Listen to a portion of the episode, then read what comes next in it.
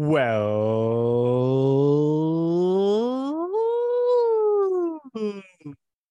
come to Splunk Talk, the only podcast that's all Splunk and no junk. I am Burch. Here's my co-host. I'm Hal. And I was thinking, what if we had a theremin, you know, and we would play it as you go up and down? Is a theremin like one of those secret smells? No, no, no, no. TH, theremin.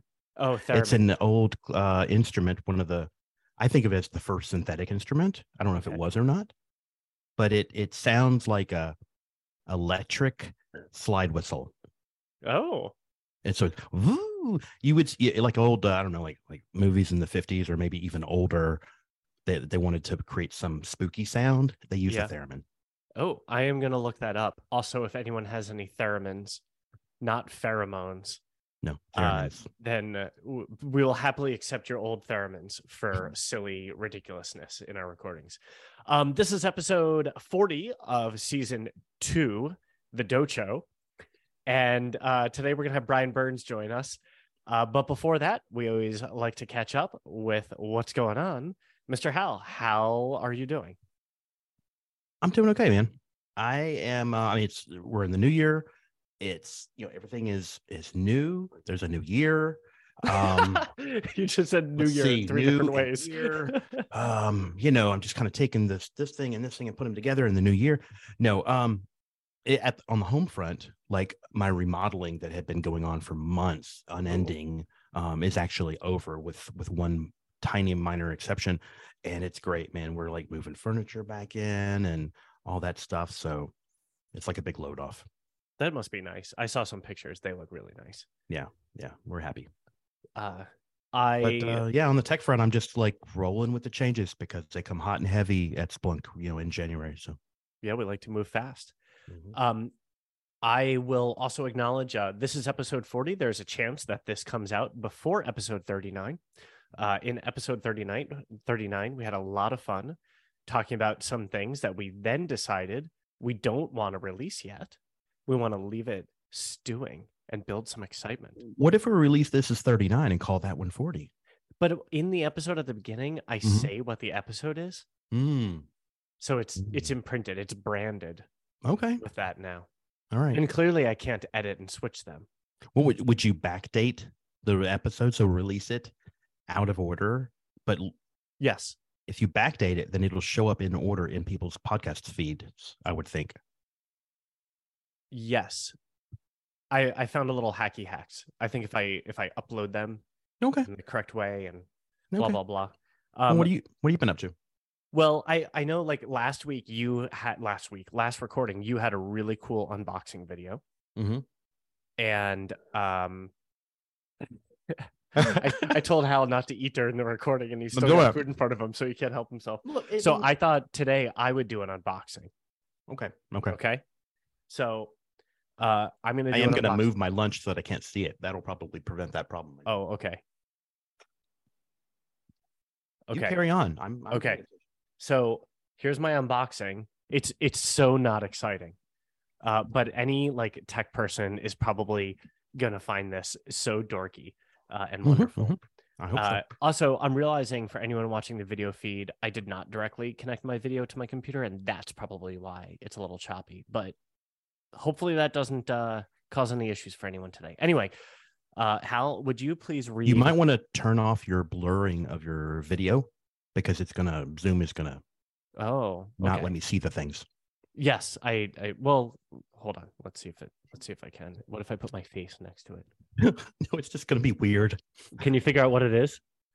Um, duster, electronics duster. Did you get a case of it? a case of what, Hal? A case of what? Canned Just in air. case people aren't watching. case of canned air. A case of canned air. Twelve cans of air. Nice. Um, yeah. So uh, I think any any tech person who has Uh, the respect of cleaning their computer and devices could appreciate. I, I'm I actually out. Like I, I yeah, I That's the thing. You're my- always out. I'm always out of air.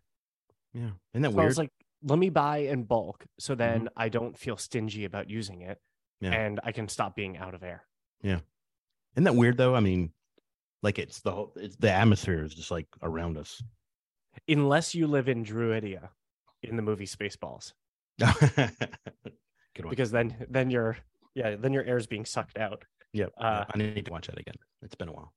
But uh, yeah, I I don't know I don't know if anyone uh, continuing the dorky like if anyone's ever tried using the um they have now like USB powered electric th- um blowers, but I was reading online like they're not as Mhm. powerful and you kind of want want the power to get that kind of that dust off without touching anything. Yeah. Um, so I was like, all right, well, I guess guess I'm going back to the disposable ones. Yeah. Oh well. So again, this is Splunk Talk, the only podcast that's all Splunk and no junk, and that's clearly what we've been talking about for the last ten minutes. We could talk about Splunk. Let's talk about Splunk. Okay. Do you have any news in the developer world in kind of like your area? While I think about if there's news in the developer world, would you slack our guest and just make sure that they, because I forgot to do that before we started, Mm. Well, just make sure that they're they're still on board because I shut off my my chatting approach. I could. I could. Yeah. So, um, in the developer world, what's going on? Well, um, a lot of cool stuff is going on. Uh, so I am uh, in charge of this developer success program, uh, and we're really doing a lot of helping be the voice of the developer. And it's so interesting that I'm in that role because when Hal and I first met, Hal went by the name the Lorax because he speaks for the developers At the time, yes. uh, and I'm so glad to pick up the pieces of where you left off years and years later. Um, but uh, I don't know if anyone's been to Splunkbase recently, um, but the Splunkbase team and the PM uh, have done an incredible job uh, pushing out that update uh, around the end of last year. The Mhm. UI looks really good. A lot of cool new, um, rich uh, things that can come through. So on like any Splunk based listing, you can now get more granular with seeing what are like installation instructions or troubleshooting, how to contact the author. Um, and I'm really excited about the opportunity there so that we can just like start to up level uh, all the listings that are out there and provide the authors and editors of those uh, Splunk based items the ability to like, you know, be more clear, be more successful with their their customers. So that is really exciting. Um, we also uh, continue to have the Splunk Cloud Developer Edition in uh, public preview. So that's a like just sort of like almost like a beta, but we don't use the term beta. It's like a preview release. So certain people, based on their use cases, uh, can be granted uh, access to that, and it's like having Splunk Cloud, Mhm. but you can like test your apps against it. So yeah, for yeah. So you you get access to Splunk Cloud, so you can build something great for the ecosystem. Yeah. So, uh, yeah, that's just been uh, really exciting. Uh, again, that's a thing that you have to apply for. Uh, you could go to dev.splunk.com to learn more about that. Um, but you can apply for that. And then uh, the PM who runs that project will go through the applications. And if it's a good fit, um, you can be granted that. And um, yeah, it's, it's all really exciting. How about, Nice. uh, well, you tell me what's going on on your side. I think I'm going to try to switch this uh, this camera over to the computer. All right, you do it. But you do uh, it. what's what's the updates? What's the happy hap? Well, um, a big part of my job is is kind of tracking new releases that that happen in my area. I, I kind of focus on the the platform of the of the our solutions as opposed to security or, or observability. So the the pieces that are underneath, and it, it's it's funny though because you have to put your mind in this dual mode of you're working for months uh, with the factory on a thing, and then it gets to the customer. You know, and sometimes you know it could be 18 months, you know, before something's out. So when it releases, I'm I'm you know kind of in the middle there, helping to enable the the sales engineering and, and the field. So it's kind of like I have to split my brain to say, okay, wait a second, that project there, when did that release, you know, to customers? So um And do you have to like almost pretend because like some things like haven't been released yet, but you're talking about them with people that are allowed to be talked to about it and do you get a little like you have to do a little mental gymnastics to remember like wait what have i talked to you about that i'm allowed to and what's like new exciting and i haven't not usually because that's I'm good. not I'm not as customer facing as I used to be. Ah. So this is the, this is the place where I'm like, okay, wait a second, what can I talk about now? yeah Um, some of the things that roll through though, so Splunk uh, cloud and enterprise, right? The enterprise ships, you know, uh, one, two, three, four times a year based on uh, various factors, and then Splunk Cloud ships much more frequently. Um, and then there's services in Splunk Cloud, and those ship. They're, they're not necessarily tied to a cloud release. They could be. And then we've got other things like, I don't know, Splunk Mobile, um, where they're totally out of band. So it's it's a bit of, I mean, it's fun. There's it's fast moving, but it's a lot to keep up with. Um, yeah. So it, it's, it's just not kind of the it's not the same small company that we started in. You yeah. Know, I guess that's like the point. Yeah.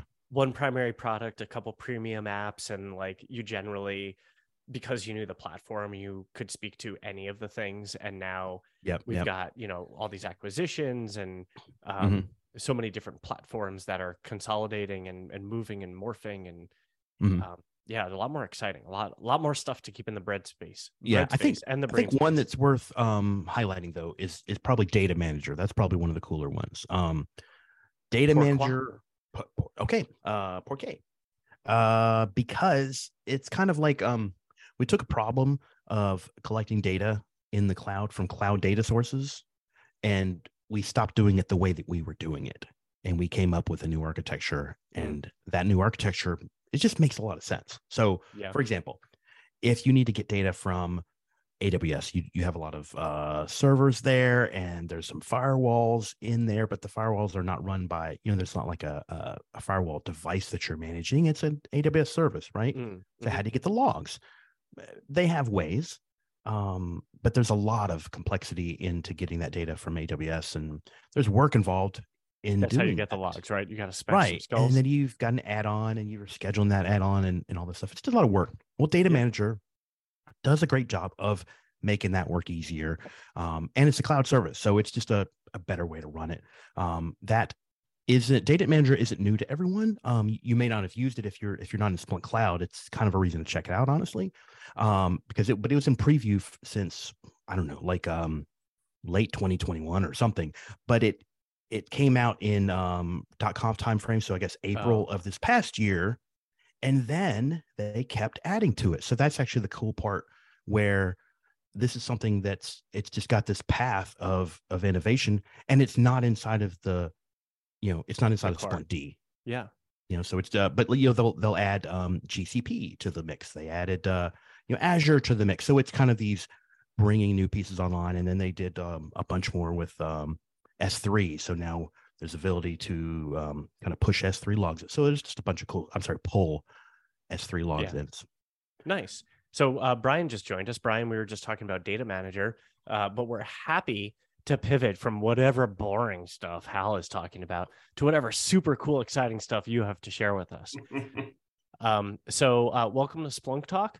Uh, we welcome to would, Splunk also. Yeah, yeah, thank you, thank you. Yeah, and that's usually what we like to start with is what we sometimes stupidly call uh, your orange story, uh, and we'd love to hear yours. Like, tell us tell us you know I, I i think you just came on board through an acquisition if i'm not mistaken perhaps your t-shirt that says twin Correct. wave TwinWave yeah yeah, yeah. um so would love to hear you know tell us about TwinWave 12 and we'd love to hear about you as a person what makes Bryan so cool besides the alliteration on the name like you could be a comic book character like peter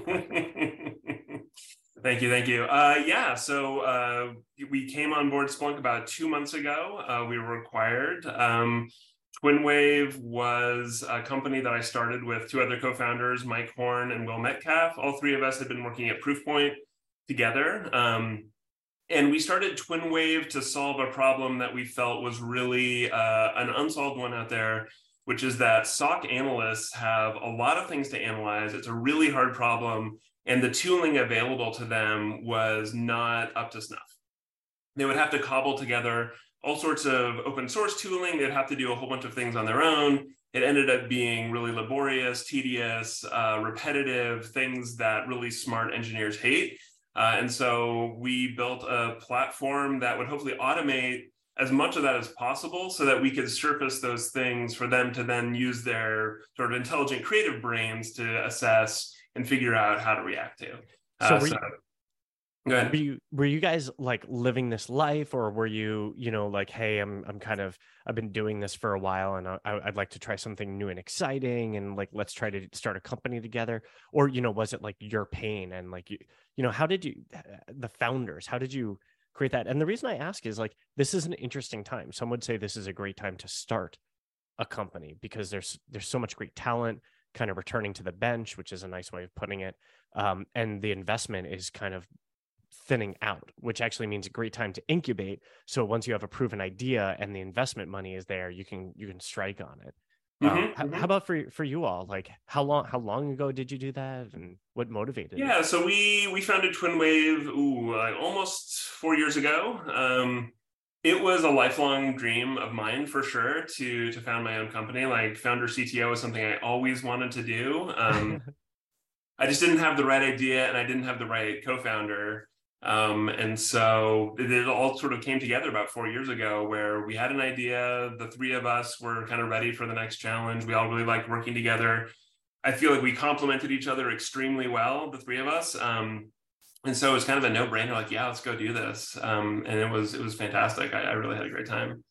Um, and I agree. I think now is now is uh, a great time in that um, there's a little bit less noise out there, right? There's there's not a ton of VC money flooding the market where there's a ton of competitors with really terrible ideas. I think if you have a really good idea and you can prove that that idea is good, now is a great time because you're not going to have as, quite as much competition out there.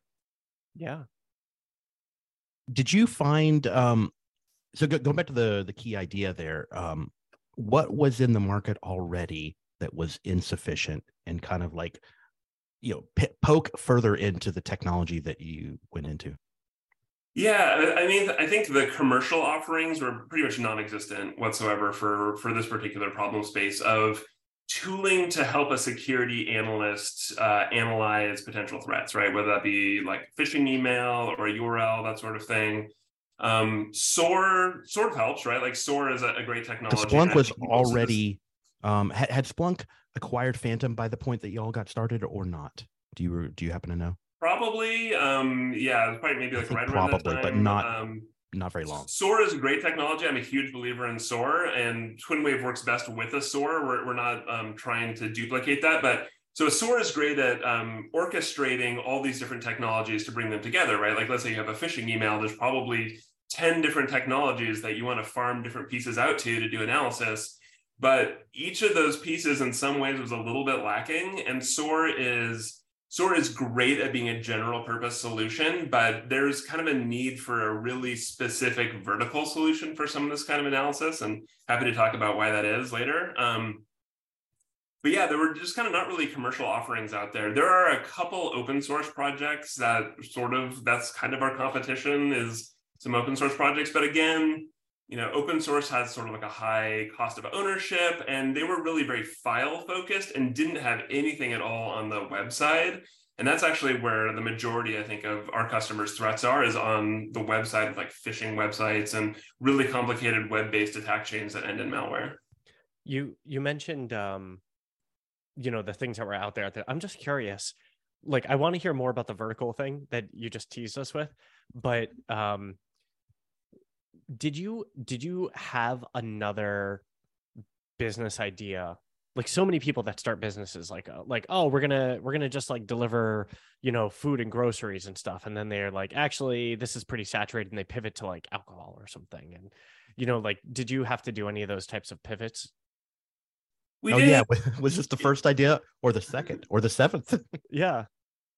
In some ways it was the first idea but it definitely evolved over time. Like that first idea that we had is pretty different from what we ended up shipping because as we went along the way and we engaged with customers and saw exactly the kinds of problems they were having we, we had to evolve the product absolutely and we had to re-architect a little bit along the way so would you say like the the pain point you were trying to solve was uh, was is still the same it's just the way you're implementing it like evolved as you yeah, I think the the the problem that we saw change. So when we first started, we thought the problem was okay, customers have all these different technologies that they want to tie together and unify it in one pane of glass, which is a little bit like a SOAR, but we were doing more data parsing. So like our initial customer had nine different sandboxes that they had purchased, and they wanted to farm out their analysis to these nine different sandboxes, which is a thing that SOAR could do.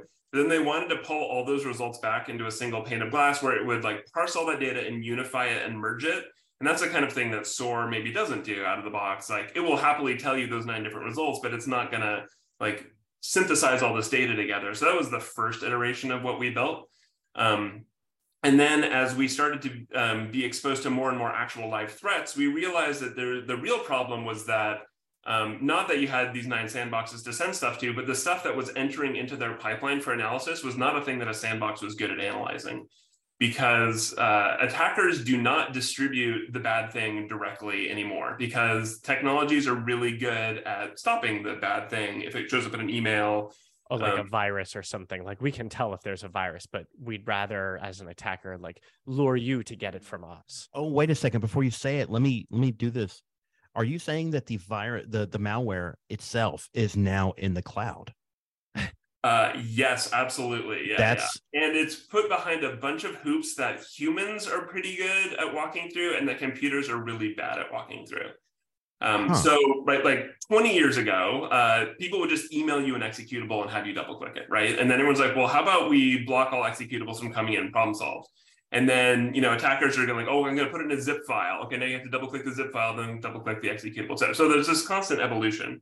But the way it looks right now is it's they will send you an email with an attached PDF. That PDF has a URL in it. If you click that URL, it takes you to like a SharePoint site.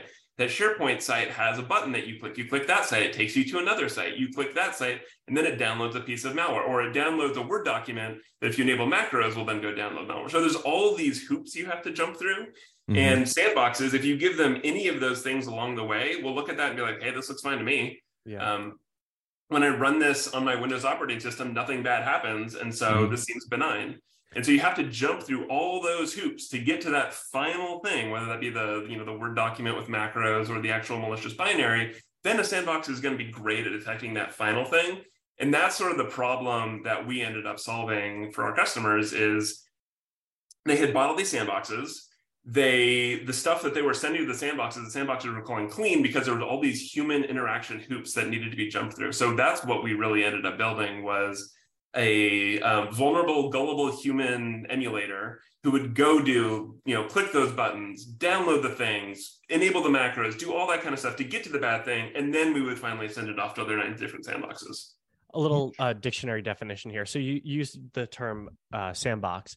I uh, very easily can play the person who is ignorant. It comes Yeah. naturally. So is a sandbox basically a, a system where you're willing to throw anything dangerous at it um, because it's like it's disposable. You can make a mess of it and you'll spin up another one, and that way it's like contained. It's kind of like uh, I was thinking of in Ghostbusters, and they put the ghost into the the trap. vault. Yeah, and then in the I, don't- I don't know about your. Yeah. the metaphor doesn't work though at all. No, it doesn't. yeah i don't know what the best analogy for a sandbox is um, I mean, it's like a virtual machine, though, right? I mean, Yeah. it's a lot it's of them black are virtual machine box, based and yeah, you can't yeah. get out. So Yeah, typically they're going to be a full operating system environment with all the applications where you can detonate something, right? You you run an executable or you open up a document and you watch what happens. And it's they're really carefully instrumented. So they're taking notes on every single system call, every file that gets written to disk, every network packet that gets sent. And at the end of it, they've collected all this information. They run through a bunch of detections, say, oh, hey, this looks like malicious behavior, or this looks like benign behavior. Uh, so yeah, that's probably 15 year old technology at this point. Um, Mhm. Pretty, pretty common, pretty popular. Uh, but you know, the threat actors realize, hey, most of the people we're trying to infect have a sandbox. We can't send them a thing that the sandbox is going to detect. We have to send them something that a human is going to interact with, and then the sandbox is going to miss. Uh, and so, you know, we call that the attack chain. And so, TwinWave does a lot of attack chain following where we try to jump through all those hoops to get to something that can then be detected as bad. Nice. So what we're learning is that I am 15 years behind on technology in the security industry. it's a it's a constantly evolving space, which is why I love security. Well, I mean, going back to the words you used about the, there needing to be a vertical uh, solution, I guess that's kind of what you outline now. Bert, you're not new at computers. You're not new at software. Definitely, yet- I'm not new at computers. I just let me put my Windows 3.1 floppy disk into this, and I'll boot up and join you. But like, it, it's just so specialized. The you know security is a discipline like anything else where it's it's, it's just got deep and if you're not you know in it um following then then that's actually the problem because the i guess the the bad actors they're innovating every day. Mhm. mouse. What Yeah, what did, what did you mean by verticals before? Um, I guess by vertical solution, I meant that you know this particular problem space of uh, um, analyzing threats that are coming in to your employees, especially if they're coming in via phishing. Um, the general purpose technologies out there, whether that be like SOAR or Sandbox, are they're just a little bit too horizontal and not enough vertical. Like they don't really, they're not targeted to that one specific use case. And so their general purpose solutions, while good, like they tend to miss things.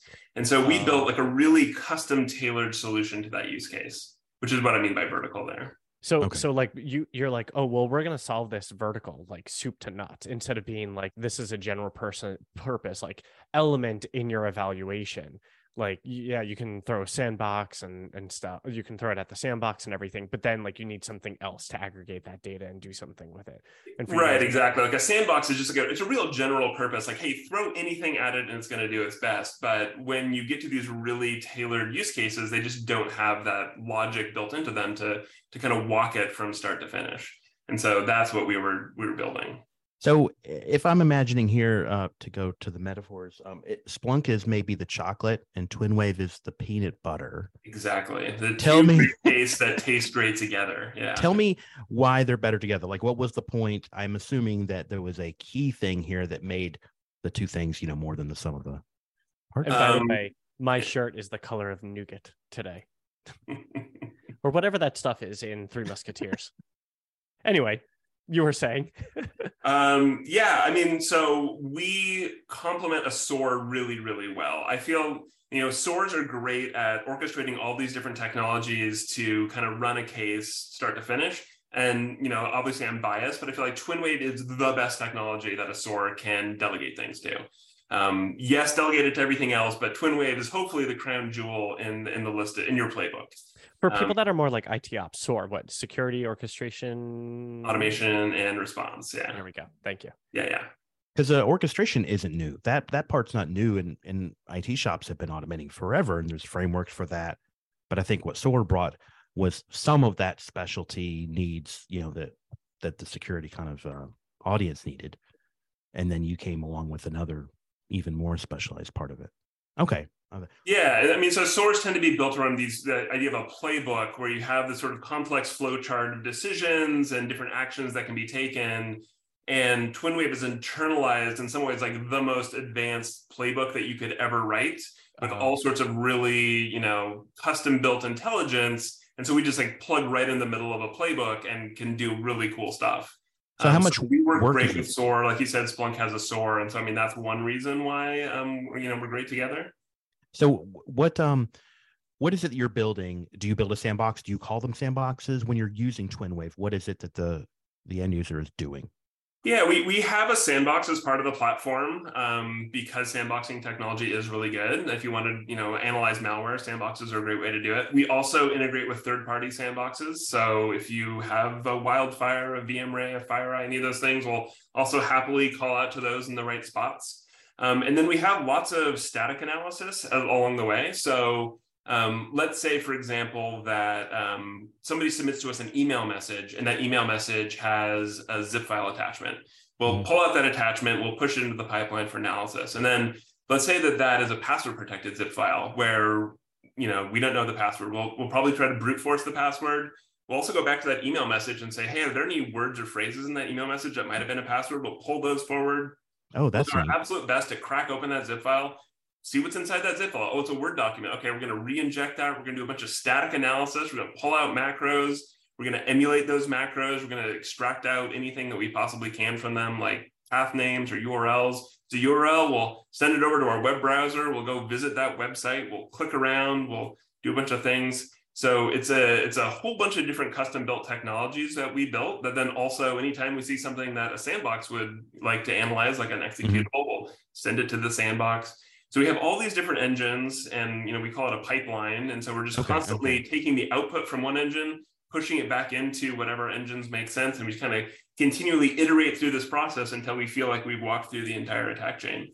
Okay. Wow. Okay. No, that makes sense. So now when I'm thinking the the latest analogy that I'm working up here, and I'm trying to think of how to soften this some because she's she's really not bad. But I'm like, you've emulated my mother-in-law. She's a great person. She's not great with computers. I love her very much. But I I and I don't actually need, you know what? Fair.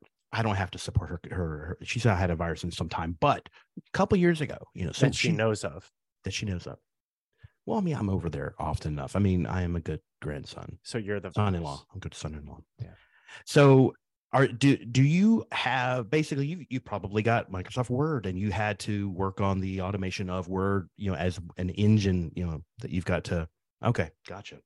So we'll, we'll both run Word dynamically in the sandbox where we're actually running the real Microsoft Word and seeing what it does. But then we also have our own static analyzers that we know how to parse a Word document, rip out all the different components, and analyze them individually as well. So we do both a static and Mhm. dynamic analysis. So I imagine that given that these things change, the the bad actors are evolving their tactics. You guys can't stop either. Yeah, exactly. Yeah. Okay. On average, I would say every two to three weeks, they throw something wild and crazy at us that we never anticipated. And sometimes the system takes care of it. Sometimes we have to, you know, make a bunch of changes um, and, and get it shipped out. Uh, it's, it's uh, we're always on our toes, which again, that's why I love security as a as a product space. Is that it's not a static problem that you're solving; it's a dynamic problem, and you're really playing against an adversary, sort of like a chess game. Uh, you know, Mhm. you make a move and you wait for them to make a move. They make a move. You have to re- respond and react. And so, you know, probably 50% of our time is spent just analyzing, paying attention, and reacting to what's out there. And then the rest of the time is, you know, forward thinking what other kind of features we could add. Is is this software uh, cloud based or like is this something? It is cloud based, yes, which um, allows us to react really quickly, um, which I really like. Um, one thing we pride ourselves on is just being super reactive, where you know we wake up in the morning, we see, oh my gosh, these guys are doing something crazy we never thought about, and then hopefully two or three hours later, we've shipped out software that now addresses it. Uh, so you know that next campaign the next morning, we're going to catch. Yeah, and you're not in that world of like, okay, well, hopefully people download this and apply the update like with the new, yeah. So you can Yeah, just- yeah, and we don't have an 18 month ship cycle or anything like that. We're just really trying to get it out there quickly. Nice. So, uh, any I I want to hear more about you, Bryan. Um, how any other product questions before we pivot to the man? Yes. Oh, your microphone went out because you're on mute. Oh, yeah. Uh, the yeah, answer is go. yes. Yes, I do. Okay. Did you want them? Yes. Oh, okay. Just making sure. Um, The floor is open. okay. Thank you. Appreciate that. I had it. I had one and it's gone, man. Okay. If it comes back up, I'll I'll let you know. All right, Bryan. How how'd you get here? What's what's your art story? Like, did you go to school for tech? Are you self taught? Uh, what what motivated you to put a what appears to be an octopus tentacle decal uh, coming out from behind the bookcase? I was gonna ask about the octopi. Yeah. Okay, uh, in reverse order, yeah, the octopus is because at some point I had the really clever idea to paint my office this dark blue color, which I like, but Zoom has a really hard time metering the light in the room because of how dark the background is. And so I needed to get some more light things back there just so it wasn't constantly like essentially washing out uh, everything in the foreground. So there's like a white picture there, there's a white tentacle, some white sails, just a little bit of like, you know, bounce some light back there. Oh, that's so funny because I definitely have that problem and often have to like move the camera up just so that it doesn't look like we're projecting on my forehead. yeah. You need you need to to meter your light, man. I need it. Yeah. Uh, I live in the Pacific Northwest. It's really dark and gloomy in the the winter, like right now, and so um, it gets pretty dark in this office. So yeah, Nice. Uh, very clever. So yeah, what what about your academic background? And yeah. I went to school for computer science. Um, I um did not graduate. I made it through four full years and did not graduate because I What? changed schools and changed majors, and so I was it was gonna be it was gonna be like a five year process, and I got a job in Silicon Valley in the dot com boom days. And did you did you not? You, you said you changed the degree at the end. Did At the beginning, so my freshman oh. year, I was going to be a biology major because uh, I got the worst advice ever in high school, which is like, don't go into computers. The computer industry is dead. You should never go into computers. Uh, okay. And, somebody wow. who always loved computers, I'm like, oh, that's sad. Okay, I guess I'll go into biology. no, Biotech is the hot new thing.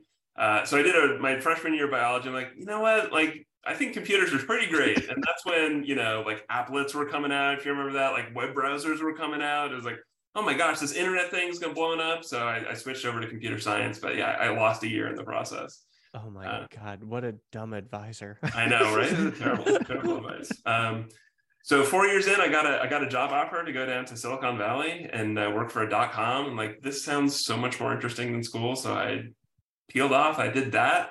I moved down to California. Um, then the dot com bust happened about four months after I moved down there. Um, so I switched to a security company. That's kind of how I got into security. At, at, which point your advisor for that one moment was like, see, I told you. right. yeah, totally.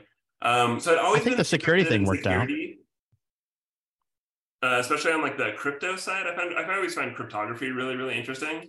Um, and so I got a chance to join a security company, um, and they were building like the world's first intrusion prevention system. Uh, like there have been IDSs out there, intrusion detection systems. These are things that sit on the network and look at packets and try to find bad network traffic, but nobody had really put them in line to act like a firewall, where if they saw something bad, they would actually block that traffic and prevent it from coming through.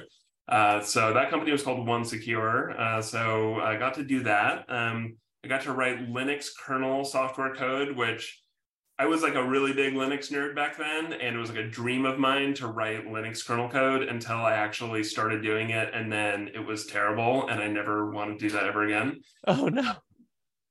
Uh, but anyway, so I was a software engineer working on this IPS product, and we were about to ship the product, and we had zero rules. So if you know anything about like IDS or IPS, it's a it's a technology, but it's really rule or signature driven. You need to have things to look for so he had built this incredible engine to look for things and nothing to look for. Mm-hmm. And so I was the person who in like every single meeting was like, hey guys, we don't have any rules. What are we going to do about it? So eventually my boss was like, all right, you're going to complain about it. It's now your problem to go solve. Oh no. Yeah. So uh, I had to go build an analyst team uh, to go, um, you know, start writing these detections for this product so that we could ship it. And that's kind of how I started um, with uh, analysis and running analyst teams. Is I had to go build this team we were analyzing all this malware and then again there was just zero tooling available to do any of this kind of stuff. And so you know, since i had a computer science background i started writing tools for my team. Like i'm going to keep track of everything that coming in coming out help them automate some of the processing so that they can spend their time doing more intelligent things and not just shuttling files around and running commands. Um, and so, I mean, that's kind of the genesis of TwinWave is, you know, 15 years later, I'm like, you know, this is still a problem that nobody has solved commercially. Nice. Yeah. So where do you get the the new content, as it were? So you know what what is there's a is there a dark web RSS feed?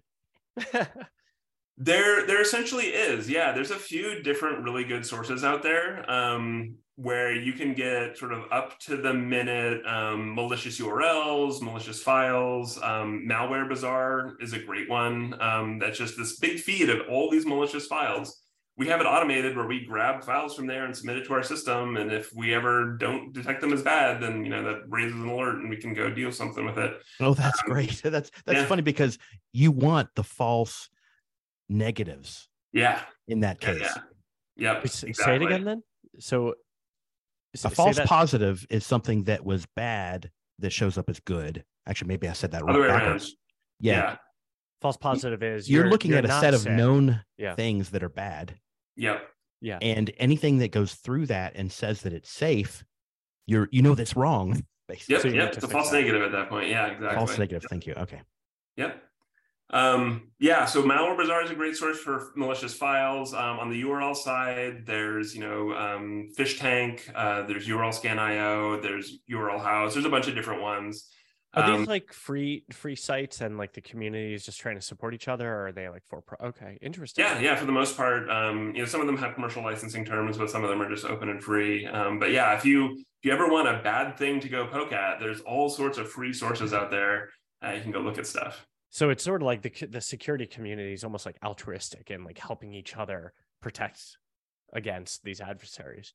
Yeah, yeah, absolutely. Yeah, there's a lot of um, you know information sharing and information sharing groups in the security world because uh, it's it's such a hard problem to solve. If you were just your little silo, um, it's almost impossible. And so, um, you know, like especially like the financial services industry and the healthcare industry, they're really good at all banding together. And even though they're competitors, sharing security information so that they can sort of be more safe as a whole. Wow. That's pretty cool. So what is the community um you know is is there a community around TwinWave you know, and and what what do people are uh, is there content third party content for it as well? Uh, there is not. Um, we're you know still pretty small, and so we never really got the chance to build uh, much of a community. Um, we do have some people who are we kind of have like a friends and family uh, you know account where um, you know those people who are super friendly to us and just really helpful uh, can, can use it um, but uh, yeah we're, we're a little on the early side for for having much of an ecosystem built around TwinWave maybe we'll introduce you to some folks. Yeah, yeah. De- definitely all that will be very different at splunk uh, and i'm excited at the opportunities yeah how do you find how do you find your new like role at splunk? Like have things changed? Do you find you know now that you're under a larger umbrella like is there burden taken off you that is is good or maybe you miss or? And and i didn't know if if i'm supposed to to bow or anything to a distinguished engineer i'm i'm actually not sure oh yeah no not at all not at all um you know it's uh, it's very much in progress still uh like we've only been here for a couple months and i spend most of my time actually just making progress towards all that offloading of you know how can Splunk support help support TwinWave? How can Splunk sales help sell TwinWave? All that sort of thing. So uh, I think it's probably going to be a six month process to get to that point where we, we've offloaded things. But yeah, I mean it's wild having access to the things that you have at a Splunk scale company that you don't have when you're seven people. Oh man. so and you had worked uh, you mentioned Proofpoint. Is that if I'm not mistaken? So you've worked with Gary before? Yeah, yeah, exactly. Yeah. Okay, cool. Yeah, I, I think the uh, the industry has trends, you know, and yeah. we're we're in the middle of a Proofpoint trend, and uh, I'm liking it so far. It's working yeah. out great. So, welcome aboard. I'm happy to have you here, Bryan. Oh, thank you, thank you. Yeah, yeah. Uh, loved working for Gary at Proofpoint, and, and really happy to be working for Gary here as well. Yeah, I I like him a lot. Um, cool. What do you see as like like looking forward? What what are you excited about? Um, I am really excited to that, see that the... we can talk about publicly. oh yeah. Oh right. Oh, no, I'm really excited um, at the potential integrations uh, between TwinWave and Splunk, um, and the ways that you know TwinWave technologies can make Splunk products better, the way that Splunk products can make TwinWave better. Um, you know, like you said, the peanut butter and chocolate. Uh, you know, um, we have we've made one like delicious peanut peanut butter and chocolate combination, but there's so many more um, that we could do. Um, you know, a lot of our so you know, we had you know a, a handful of customers. Um, almost all of them were also Splunk customers already because it's such a natural synergy. Um, and one of the most um, common integrations we would see would be, you know, uh, customers using Splunk to find things to go look at in their data, sending that to the SOAR, the SOAR sending it to TwinWave, us doing analysis, and then ingesting our data back into Splunk for later analysis. And so, you know, until now, it's been kind of a manual process on their part to do some of those integrations. And so I would love to make that a little more streamlined. We're just out of the box. You know, the best possible way of doing that integration would just be available for somebody with a click of a button. So I, would be really excited to build something like that. That's cool. What awesome. Uh, I, am also curious, like, uh, what are what are some of the most popular um, use cases uh, within TwinWave today? Uh, I, I think that'll help, like for me like make it like a little more real and yeah. Yeah i mean the number one most common use case for us is employee reported phishing right? So most companies have some way that employees can say hey i think this email is a phish and you know for them the, typically that'll flow into a SOAR uh, and then typically a human analyst will grab that ticket and then go do a bunch of analysis and say hey is this actually bad? Uh, if it is bad what does it do? Um, and if it you know, based on that information, how should we respond and react? And so TwinWave is a great tool for streamlining that. Um, you know, the customers that we talked to said that in the past, before TwinWave, it would take about an hour to action one of those tickets. start to finish. And then Yeah. with TwinWave, it might take 15 minutes or 10 minutes. And it's like automated with TwinWave. Yeah, we automate all the sort of research and analysis part of it so that we, you know, by the time a human analyst comes to that ticket, they have all the information that they might need to then go make that intelligent decision of, okay, how are we going to respond and react? Oh wow. Uh, and then the other benefit of automating that is, you know, oftentimes these phishing sites are only live for a short period of time, right? They might only be up for three or four hours before they get taken down. Oh, And wow. if you have a big SOAR work queue, it's entirely possible that by the time a human analyst gets around to that ticket, it's too late. Site's already down. They can't do their job. But if you automate it with a SOAR and TwinWave, we're going to go immediately look at it while it's still live.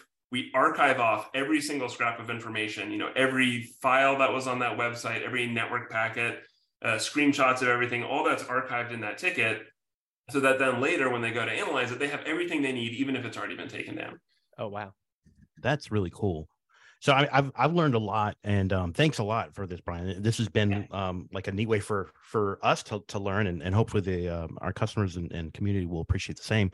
Um, what do you think is just kind of in the future of the space generally? Not talking specifically Mm. about TwinWave, but like where does the you know I what I'm thinking about is ChatGPT okay it's been in everybody's minds lately and i'm thinking okay how is it going to affect this this this how is that type of crazy ai year that we had in 2022 any thoughts on that uh hitting the security space Yeah, that's really interesting. Um, I think that technologies like ChatGPT are, like, unfortunately, probably more powerful for the threat actors than for the defenders. Um, because the you know the threat actor has the challenge of coming up with something new every single day that's different from what they did the day before because you know security technologies are you know probably pretty good at catching the thing they did yesterday. And so if you think about like spam or phishing right they need to get that email into your inbox. It needs to pass all the anti-spam filters. Whatever words and phrases you used yesterday are probably like going to be caught by a spam filter. You have to come up with a new way of phrasing something a new way of stringing together sentences that looks plausible that a human can parse but that the automated systems are not going to detect ChatGPT unfortunately is like the perfect system for coming like generate an infinite number of phishing emails for me that is going to cause a human to click on it but is going to bypass the spam filter you could probably put that prompt into ChatGPT and it would do a fantastic job of Yeah. generating stuff and so i think that for defenders it's just going to be easier for attackers to come up with new and novel things that look different um, than they did before, but are still going to get a human to engage with them. And so I think the bar just got raised for for us defenders. Wow. That's a scary point you made. I'll, I'll leave you with a counterpoint. Um uh, podcast i'll just uh, uh mention real quick EconLib uh, or Ec- EconTalk actually is the name of the podcast. And they had an episode um it might have been t- released today it was um ian leslie on being human in the age of ai anyway the the line i wanted to repeat here was that we should worry less about the lifelike nature of ai and worry more that human beings are being more robotic and predictable. So when i saw that i was and i've been thinking about all day it that email is not going to be more lifelike but the bar that we are accepting out of a computer generated message is maybe too low you can't fix that quickly like that you know we're talking about you know billions of human beings here but like maybe the problem will solve itself a little bit in the sense we'll basically be more skeptical of things we see like that Hmm. There's no question there but you know it, it's like it's super fascinating to see how this kind of is going to evolve I love that sort of counterintuitive uh, thinking. Yeah, yeah.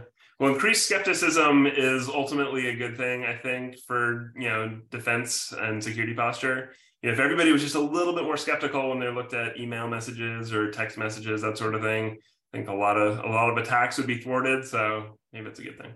I did once work with someone who I sent them a link to something and they were like, you know, I don't open any links in email, right? You're going to have to find another way to send it to me. And I was like, you're very difficult to we're, we're at the same company. That is that is the challenge with security is to like come up with a good threat and you know um like to analyze the threats in a way that you can do your job in a low friction way and get the work done, but then not fall for the attacks. yeah. People get the threat model wrong all the time, and I think never clicking a link is like the little you wrote you turned the dial up a little too high. It may have been a rule he had only for me. Oh well. Yeah. well, with that, uh, thank you, Bryan. Uh, this was a wonderful episode.